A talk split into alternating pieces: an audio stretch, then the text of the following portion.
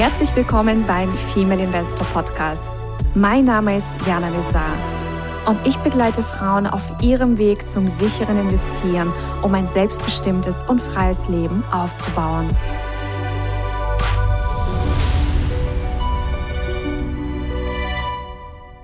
Herzlich willkommen zu einer neuen Folge beim Female Investor Podcast. Und zwar ist das wieder mal eine Aktienmelange to go Folge.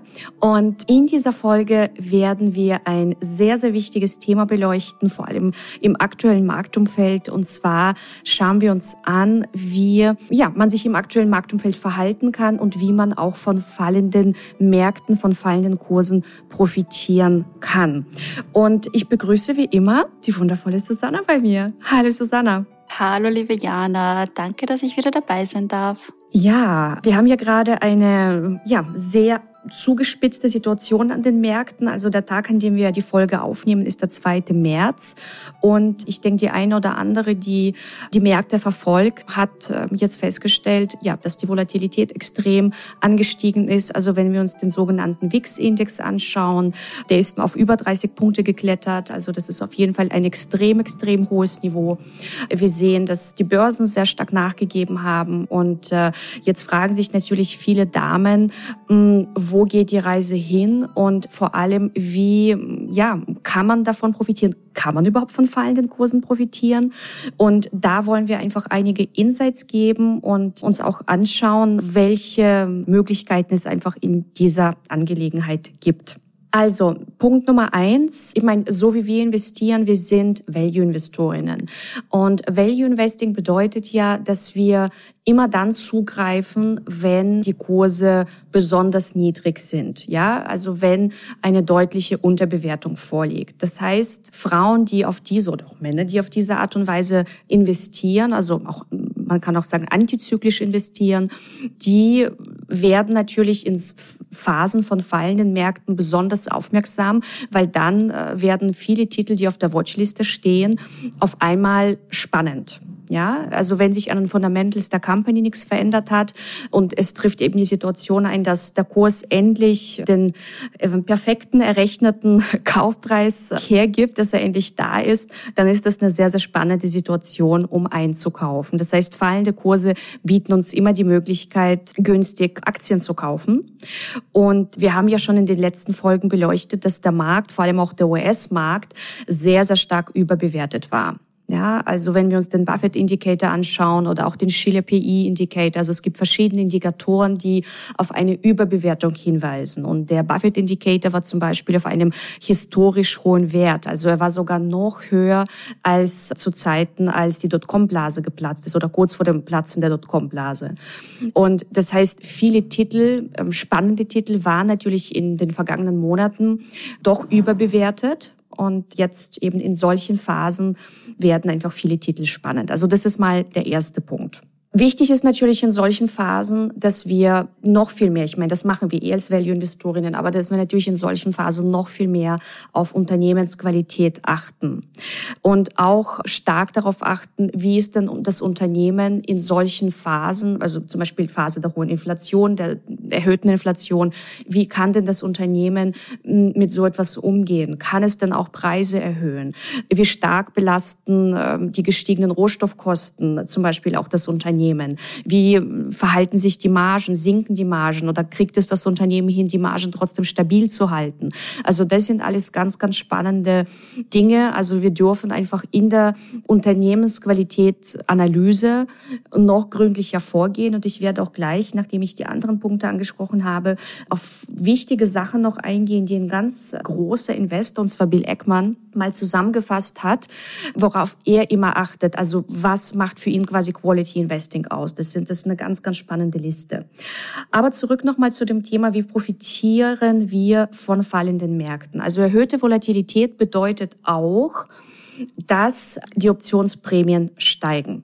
Ja, und wir alle, die diesen Podcast verfolgen, wissen natürlich, wir machen nicht nur das klassische hm, Aktieninvestment, sondern sind auch sehr stark im Optionshandel aktiv. Das heißt, in Phasen von erhöhter Volatilität verdienen wir mehr Geld. So. Ja, das ist mir schon aufgefallen in meinem ja. Trading-Konto. So, das ist etwas, was vielleicht jemand, der sich noch nicht mit diesen Themen auseinandergesetzt hat, ja, vielleicht denkt der eine oder andere, echt jetzt, die Märkte fallen und ihr verdient Geld. Gibt's ja. das wirklich? Ja. Ähm, ja. ja. Das, gibt's. Das ist tatsächlich so. Also ihr könnt euch merken, hohe Volatilität bedeutet höhere Optionsprämien.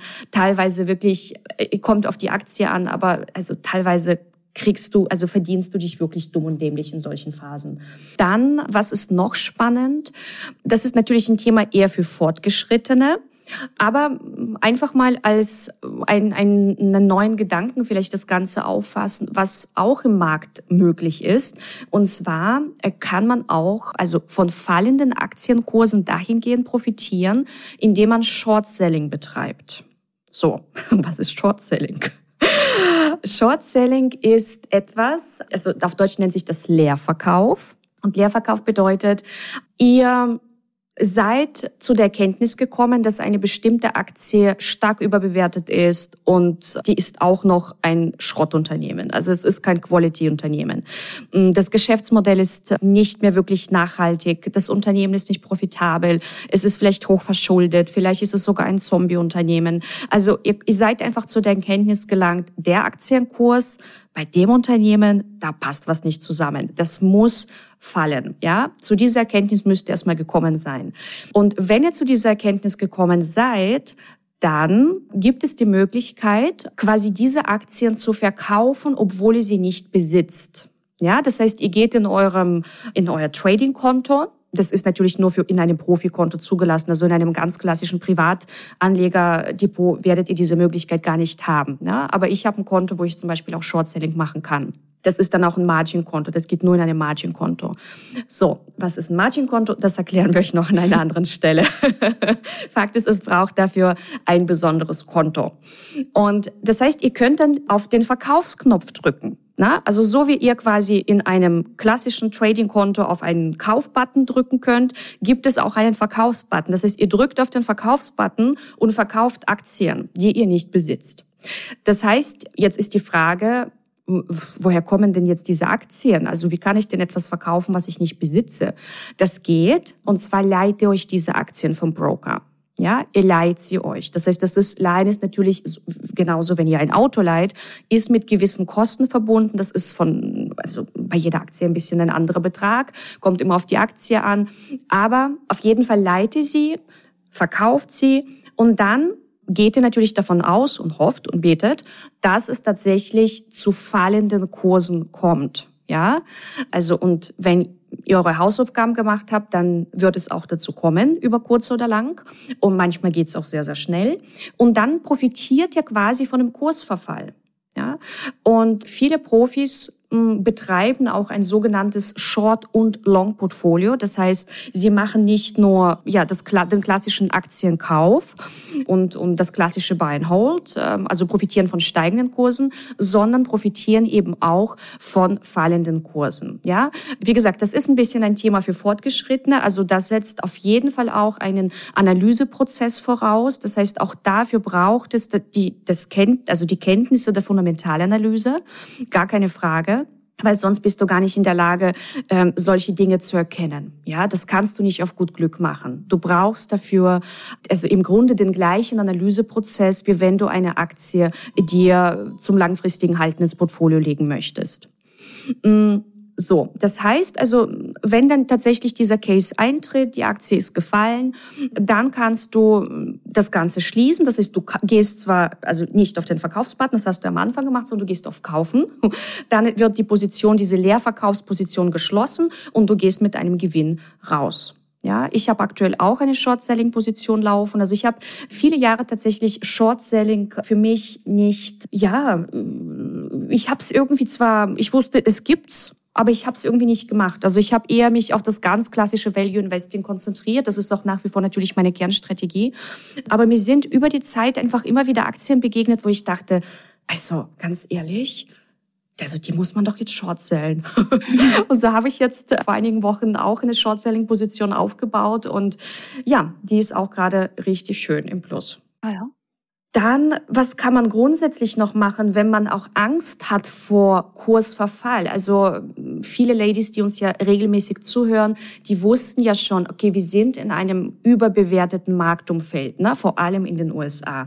Das heißt, wenn ich dort in Aktien investiere und ich erkenne, okay, es ist jetzt keine typische Value-Aktie, es ist doch noch ein Tick zu teuer und ihr seid dann trotzdem investiert, weil ihr sagt, na ja, ich nehme das jetzt einfach mal mit, ich, ich sehe das jetzt langfristig.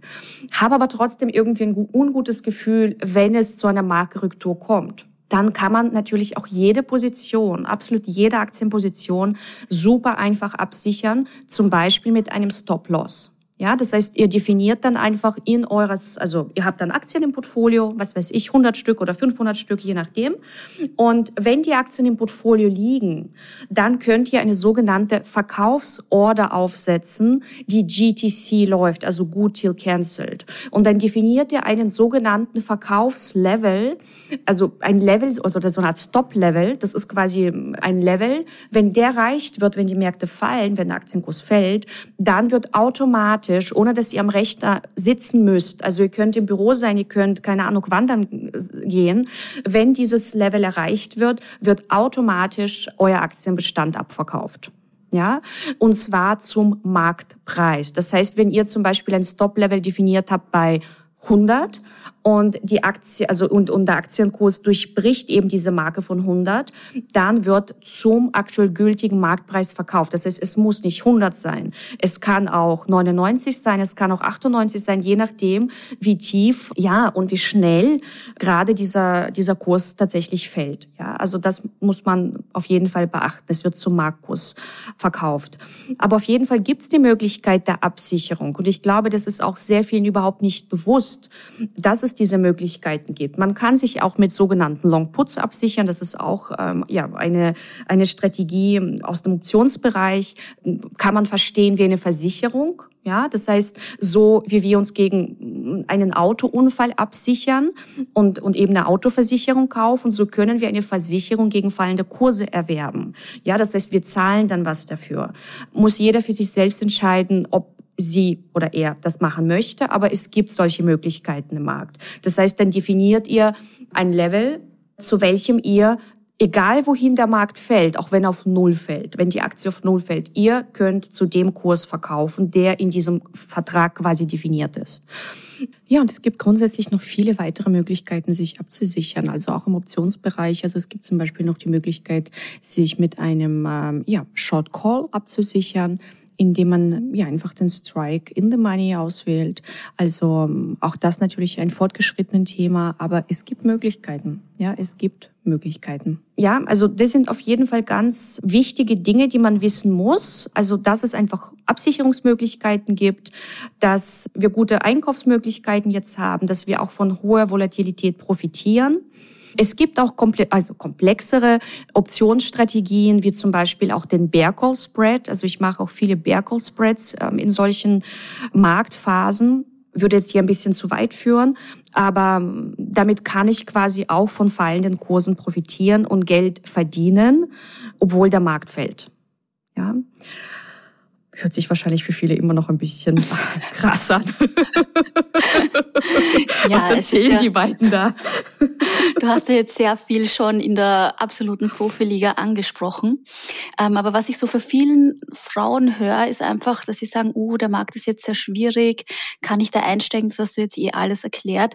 Ähm, was, was sagst du zu Frauen, die jetzt gerade in dieser Marktphase sind und vielleicht ein bisschen zittern, weil das Portfolio ja ein bisschen runtergegangen gegangen ist. Hast du da irgendwelche Tipps für, für die Damen? Also man muss immer unterscheiden zwischen Damen, die noch nie was mit Aktien gemacht haben, ja, und Damen, die durch welche Umstände auch immer zu Aktien gekommen sind. Das kann durch ein Erbe geschehen sein, das kann durch bewusstes Kaufen ge äh, geschehen sein. Also die zwei Cases muss man einfach unterscheiden. Das heißt, wenn du eine Dame bist und du ja, hast eigentlich schon länger mit dem Gedanken gespielt, dich mit Aktien zu beschäftigen und jetzt siehst du, okay, oh Gott, äh, die Börsen fallen, ist das dann ein guter Zeitpunkt? Grundsätzlich Ja, wenn du weißt, was du tust. Das gilt immer. Das heißt, mm, ihr könnt ja auch mal in die Folge mit Denis Scherike reinhören. Das war die Folge, braucht es eine Einzelmatte für Aktieninvestments?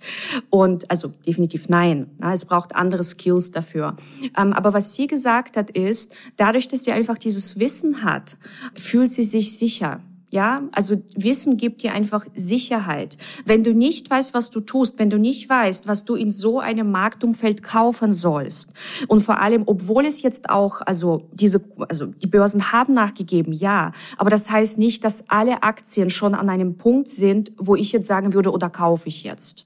Das, das trifft nicht auf jede Aktie zu, weil die eine fällt sehr tief, die nächste ein bisschen. Also jede Aktie verhält sich auch anders in einem, in einer Marktkorrektur. Aber grundsätzlich wenn du dich für das Thema interessierst und quasi gute Unternehmen raussuchen möchtest, dann gehört das einfach gelernt, ja, weil ich würde auf keinen Fall jemandem empfehlen, na ja, die Kurse sind günstig, jetzt kauf doch irgendwas, ja, weil es gerade günstig ist. Das ist nicht die Empfehlung. Also ich, ich empfehle eh nie was.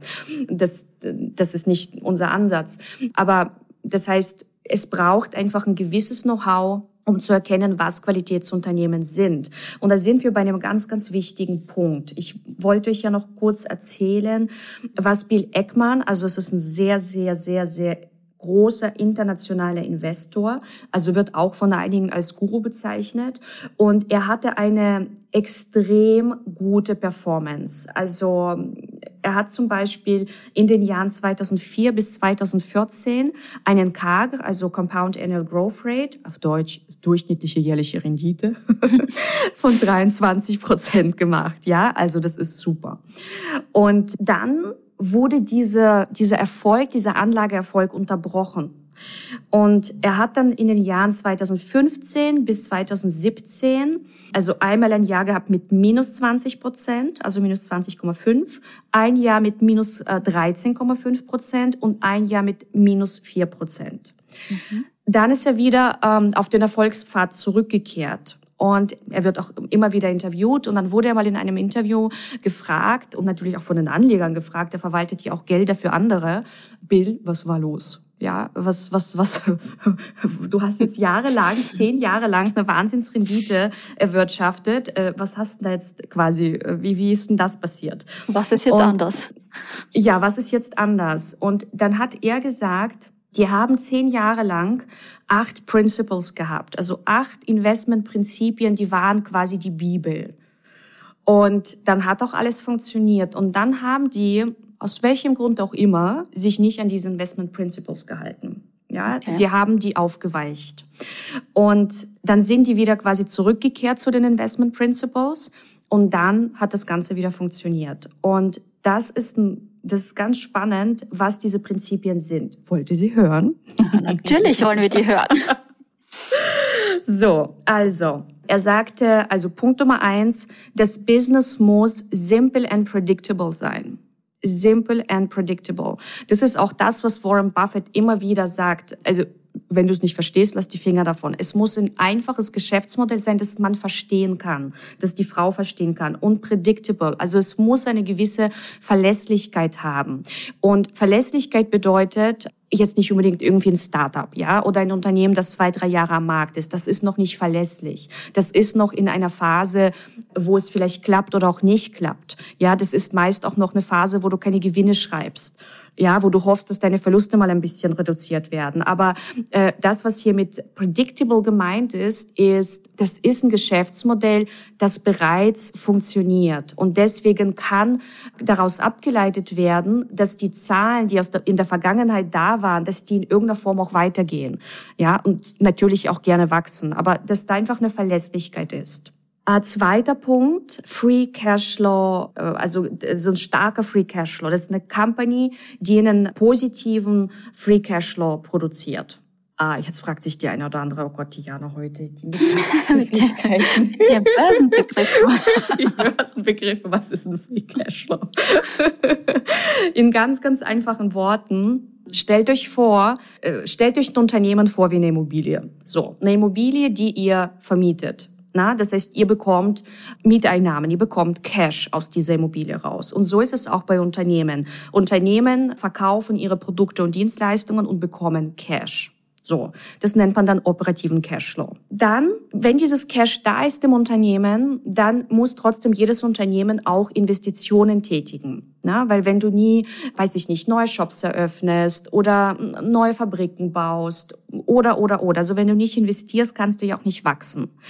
Dann gibt es auch noch solche Dinge wie Instandhaltungsinvestitionen. Das heißt, äh, was weiß ich, wenn wir uns einen Starbucks-Shop anschauen, also da, da kann ja mal was kaputt gehen. Es muss mal eine Wand gestrichen werden. Die Stühle müssen halt vielleicht erneuert werden. Das sind klassische so Maintenance CapEx Investitionen. Also es ist einfach Instandhaltung. Davon gibt's nicht mehr Umsatz und nicht mehr Gewinn und nicht mehr Cashflow. Aber Fakt ist, du musst in irgendeiner Form wieder Geld in die Hand nehmen von dem, was du einnimmst äh, und investieren ist bei Immobilien auch. Das heißt, die Mieteinnahmen, die reinkommen, du musst auch einen bestimmten Teil davon nehmen und investieren. Vielleicht mal Dach erneuern oder, oder, oder. Das heißt, das Geld, was dann nach den Investments übrig bleibt, das ist der Free Cashflow. Das heißt, das ist der frei verfügbare Cashflow. Und dieser frei verfügbare Cashflow ist dafür da, um zum Beispiel Schulden zu tilgen. Das ist das Geld, womit du Dividenden zahlst oder auch Aktienrückkäufe tätigst. Und Unternehmen, die eben starke und also auf jeden Fall positive und steigende Free Cashflows haben, da sind Unternehmen, die meist etwas richtig machen. Ja, da bleibt einfach viel Geld übrig nachdem sie investiert haben. Und viele Unternehmen, und das ist auch der dritte Punkt, der nennt sich Dominant Market Position die quasi mit, also das kann man auch formulieren wie, also sie sind burggrabende Unternehmen. Das heißt, das sind Unternehmen, die sind einfach in der Lage, ja, selbst wenn Konkurrenten vielleicht in den Markt reinströmen, und das tun die immer früher oder später, trotzdem, also wettbewerbsfähig zu bleiben, ihre Profitabilität zu schützen, ihre Cashflows zu schützen und ähm, ja, also und, und Free Cashflow, also, und diese Unternehmen zeichnen sich unter anderem durch positiven und steigenden Free Cashflow aus. Also das ist ein ganz wichtiger Gedanke weil ja auch die meisten, ich glaube, das haben wir auch schon mal besprochen, eben in ihren Aktienanalysen immer noch auf die Gewinne gehen. Und Gewinne, Gewinne, Gewinne, ja, wichtig, aber es ist eben nicht das einzige Parameter, sollte es nicht sein. Also die Cashflow-Analyse, vor allem auch die Free Cashflow-Analyse ist sehr wesentlich. Mm, der vierte Punkt, der hat auch was mit dem Burggraben-Thema zu tun, ist Large Barrier to Entry, also schwierige Eintrittsbarrieren für Konkurrenten. Ja. Dann gibt es den Punkt 5, das ist High Return on Capital. Das sind wir beim Thema Kapitalrenditen. Mhm. Noch so ein Begriff. ähm, das kann man aber alles lernen. Das ist nicht so äh, kompliziert. Also Unternehmen, die hohe Kapitalrenditen erwirtschaften, die sind auf jeden Fall auch, also die machen einfach was richtig. Ja.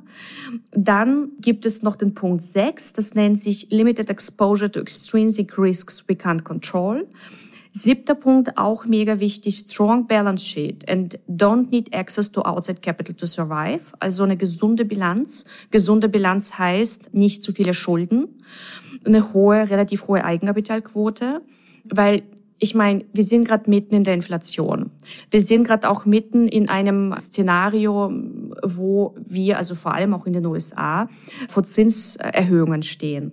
Das heißt, die Finanzierung wird sich verteuern. Mhm. Wenn ein Unternehmen viele Schulden hat, und viele Unternehmen haben gerade sehr viele Schulden, ne, haben sich einfach in den letzten Jahren eben mit dem billigen Geld vollgesaugt, die werden ein bisschen blöd aus der Wäsche gucken, weil, und vor allem auch in Phasen, ich meine, wir haben gerade Krieg. Mhm. Wir wissen nicht, wie das alles weitergeht. Wir haben alle keine Kristallkugel. Das ist gerade eine hochgradig, ja, also geopolitisch hochgradig gefährliche Situation. Und wir wissen nicht, wie sich das auch auf die Kapitalmärkte auswirkt. Es kann auf jeden Fall auch zu solchen Situationen kommen, dass bestimmte Finanzierungsquellen versiegen. Ja, das mhm. haben wir auch schon in der, äh, in der Anleihefolge erwähnt. Es kann immer wieder dazu kommen, dass, an, dass bestimmte Finanzierungsquellen versiegen oder viel zu teuer werden. Und dann, ja, wird es einfach schwierig sein für einige Unternehmen oder schwieriger als diejenigen, die eben eine gesunde Bilanz haben. Also Strong Balance Sheet und Punkt Nummer acht, das ist dann auch der letzte Punkt, Excellent Management and Good Governance. Ja, das mhm. betont Warren Buffett auch immer und immer und immer wieder. Gutes Management, ein Management, bei dem wir auch das Gefühl haben, dass die sich aktionärsfreundlich verhalten und ja, wo auch gerne natürlich auch Gründer noch mit an Bord sind oder vielleicht sogar ja, familiengeführte Unternehmen, mm, weil die einfach oftmals noch mal ganz anders agieren, als wenn das nur eingekaufte Manager sind. Aber es gibt solche und solche, das darf man nie verallgemeinern. Aber ich finde, es sind ganz, ganz spannende Punkte, die einfach, ja, auch reflektieren, wie man auch in Phasen wie diesen bei der Unternehmensanalyse vorgehen sollte. Und ja, also Bill Eckmann hat's, indem er zu diesen Principles zurückgekehrt ist, ist er wieder in eine ja, sehr profitable Situation gekommen und auch in eine Situation, wo er dann wieder sehr sehr, sehr gut performt hat. Also ich habe die Zahlen hier. Äh, in 2019 hat er dann 58 Prozent erwirtschaftet. Wow. 58, ein Wahnsinn. Ja, ähm, und ich in 2020, ich glaube per Juni 30 habe ich hier die Zahlen, äh, genau, also Juni 30 2020 knapp 30 Prozent, also 28,9. Ja. Also ja, das ist schon sehr beachtlich, muss man ja. schon sagen, ja. Und es ist einfach so, also das, was ich einfach immer predige, wenn ihr auf die Idee kommt, in Aktien zu investieren, bitte nicht ohne einen Börsenführerschein. Das kann einfach fatale wirtschaftliche Folgen haben. Und vor allem, das Ding ist ja, selbst wenn ihr sagt, ich lass das Ding einfach lange liegen, ich sitze das irgendwie aus. Das kann man natürlich immer aussitzen. Die Frage ist, wie wohl fühlst du dich beim Aussitzen? Mhm. Ja, wenn du nämlich nicht weißt, was du für Werte im Portfolio hast und ob die Preise, zu denen du eingekauft hast, gute Preise sind oder was das für ein Unternehmen ist, wenn du nicht in der Lage bist, das alles einzuschätzen, dann wirst du dich einfach unsicherer fühlen als eine Person, die ganz genau weiß, ach okay, ich habe mir die und die Aktien damals ins Portfolio gelegt und das war damals ein toller Preis, das ist ein tolles Unternehmen, ja, der Kurs ist gerade gesunken, aber ich kann trotzdem noch mit Dividenden, mit Optionsprämien Gelder verdienen. Ich weiß, dass langfristig das Unternehmen gut performen wird, dass das vielleicht auch von den aktuellen Krisen nicht betroffen ist oder nicht stark betroffen ist. Das ist ein Unternehmen, das auch, ich sag mal, mit der Inflation ganz gut umgehen kann, weil es Preise erhöhen kann. Also Preis, also die Kostensteigerungen, die es intern hat, an die Kunden weitergeben kann. Und, und, und. Ja, aber das setzt alles Wissen voraus. Ja, und dann kannst du auch wirklich viel, viel ruhiger schlafen und auch Chancen erkennen am Markt. Also äh, wir sind in solchen Phasen einfach, ja, sehr, also positiv aufgeregt tatsächlich, weil wir wissen, okay, wo sind gerade die Prämien besonders hoch? Was können wir jetzt machen? Wo können wir jetzt einen Bergauf-Spread aufsetzen? Äh, welche Aktie äh, ist schon so weit, dass wir sie kaufen können fürs langfristige Portfolio? Also es ist, es ist einfach ein ganz anderer Ansatz, den wir fahren ähm, ja, als, denke ich, die breite Masse. Und die ist natürlich in solchen Phasen verunsichert. Das, das kann ich verstehen. Ja, dass man verunsichert ist. Was wir ja auch beobachten, ist, dass ähm, sehr viele gerade auch in die sogenannten sichere Hafenanlagen rennen. Also was sind sichere Hafenanlagen? Das ist Gold, also es sind Edelmetalle, das ist Gold, Silber. Mm, was wir auch sehen, ist, dass sehr viele Staatsanleihen gekauft werden. Also die Renditen von Staatsanleihen haben in den letzten Tagen deutlich nachgegeben.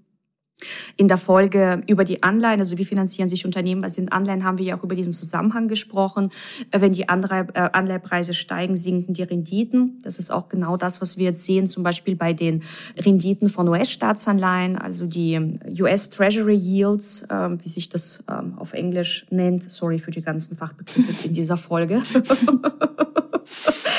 ähm, aber ich habe mir jetzt mal das angeschaut, also die letzten, ich habe mir das hier ausgedruckt, also zu dem Zeitpunkt, wo wir das gerade aufnehmen, ist die Rendite von äh, den US-Staatsanleihen bei 1,7 Prozent. Vor fünf Tagen ungefähr, ja, vor fünf Tagen ungefähr war sie bei zwei Prozent. Mhm. So, und da sehen wir wirklich diesen, ja, also das ist einfach sehr äh, viel, gerade so diesen Shift, ja, weg aus den Aktien rein in äh, Staatsanleihen rein, in Gold, ja, was natürlich auch ähm, in solchen Phasen sicherlich spannend ist oder auch ähm, überhaupt in, in inflationären Phasen ähm, sind auch Rohstoff-ETFs, also weil wenn jetzt natürlich auch die Rohstoffpreise explodieren, also sei es Öl, ich meine, vorhin den Wert gecheckt, also bei 113 US-Dollar, also es ist wirklich ein Wahnsinn. Oder wir haben ja auch gestern in der Session behandelt die, äh, die, die Weizenpreise, sind zum Beispiel auf den höchsten Stand seit 2008 gestiegen. Ja, also Aluminium auch auf einem All-Time High also wahrscheinlich. All-Time ja. High wahrscheinlich, genau.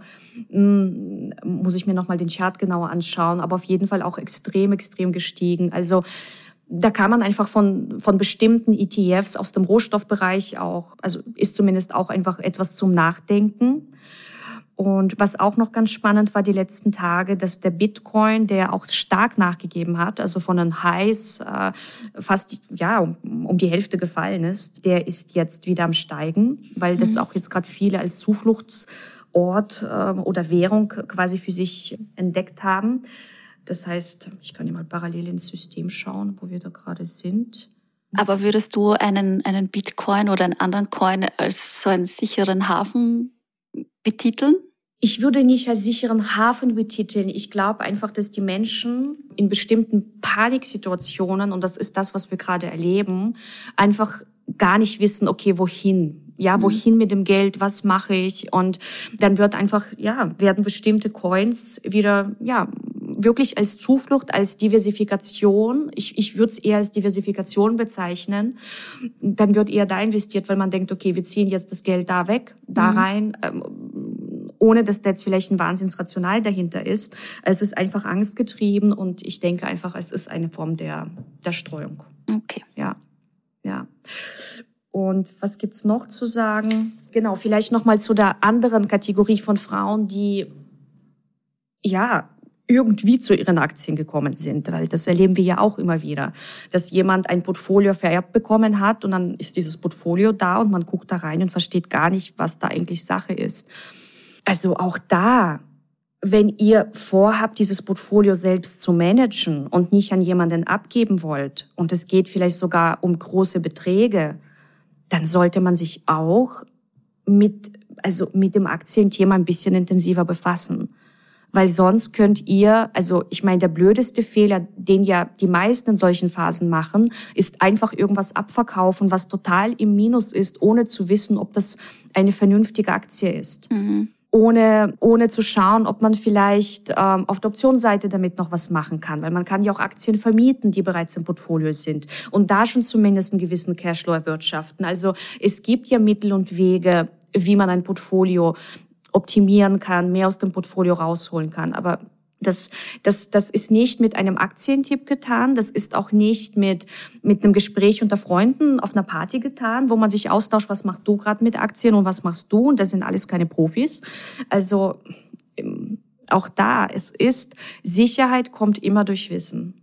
Ja. ja, vor allem, vor allem im, im Aktienbereich. Ja, das haben ja eh auch schon einige Teilnehmerinnen im Podcast öfter erwähnt, dass einfach jetzt Sicherheit ist. Früher war russisch Roulette und ich denke, das ist auch der wichtigste Aspekt, dass man sich da einfach die finanzielle Bildung holt und dann in weiterer Folge sich selber vertraut.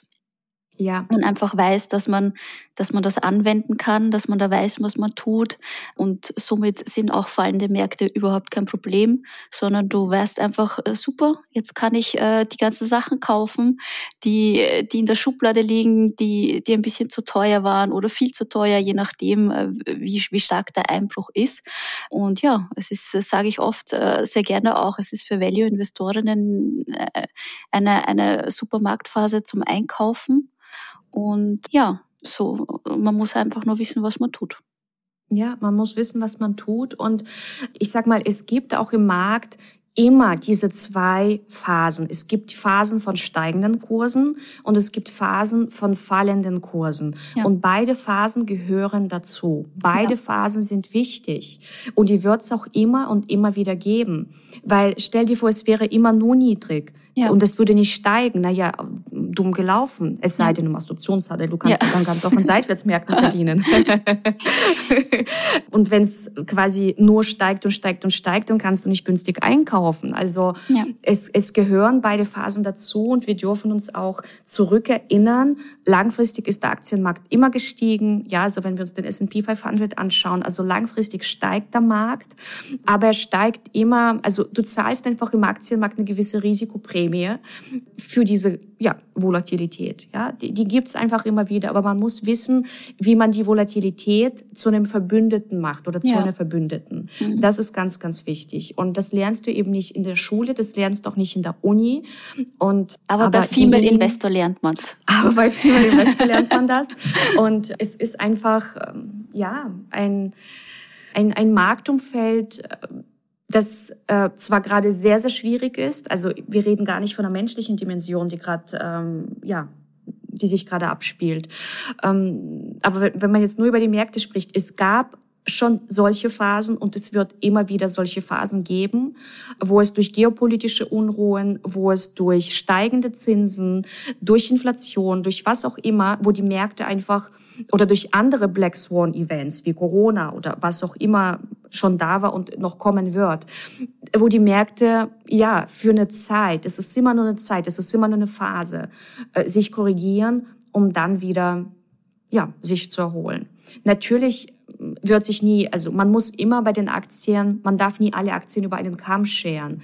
Ja, also es gibt gute Aktien, es gibt schlechte Aktien, es gibt überbewertete Aktien, es gibt unterbewertete Aktien und da darf man sich einfach damit beschäftigen und, und für sich dann immer sehen, okay, die Aktie, die ich mir da gerade anschaue, wo ist die gerade? Ja, und, und dann, dann hat man da einfach einen ganz, ja, einen ganz anderen Bezug zu der ganzen Thematik. Ja, auf jeden Fall hoffen wir, dass der Krieg bald vorbei ist mhm. und dass das nicht noch weiter eskaliert, dass die Politiker zu, ja, vor allem der eine Politiker sich besinnt und ja, also dass man einfach wirklich auch schaut, wie kann man auch ja außerhalb jetzt auch von diesem ganzen Aktienhandel auch die Menschen in der Ukraine unterstützen, sei es durch mhm. Spenden, sei es durch ähm, ja also Viele kennen ja auch natürlich äh, jemanden in, im Bekanntenkreis, äh, ja, der aus der, der von der Situation betroffen ist, also wo man auch direkt Kontakte hat, also dass man da auch fragt, wie kann man helfen.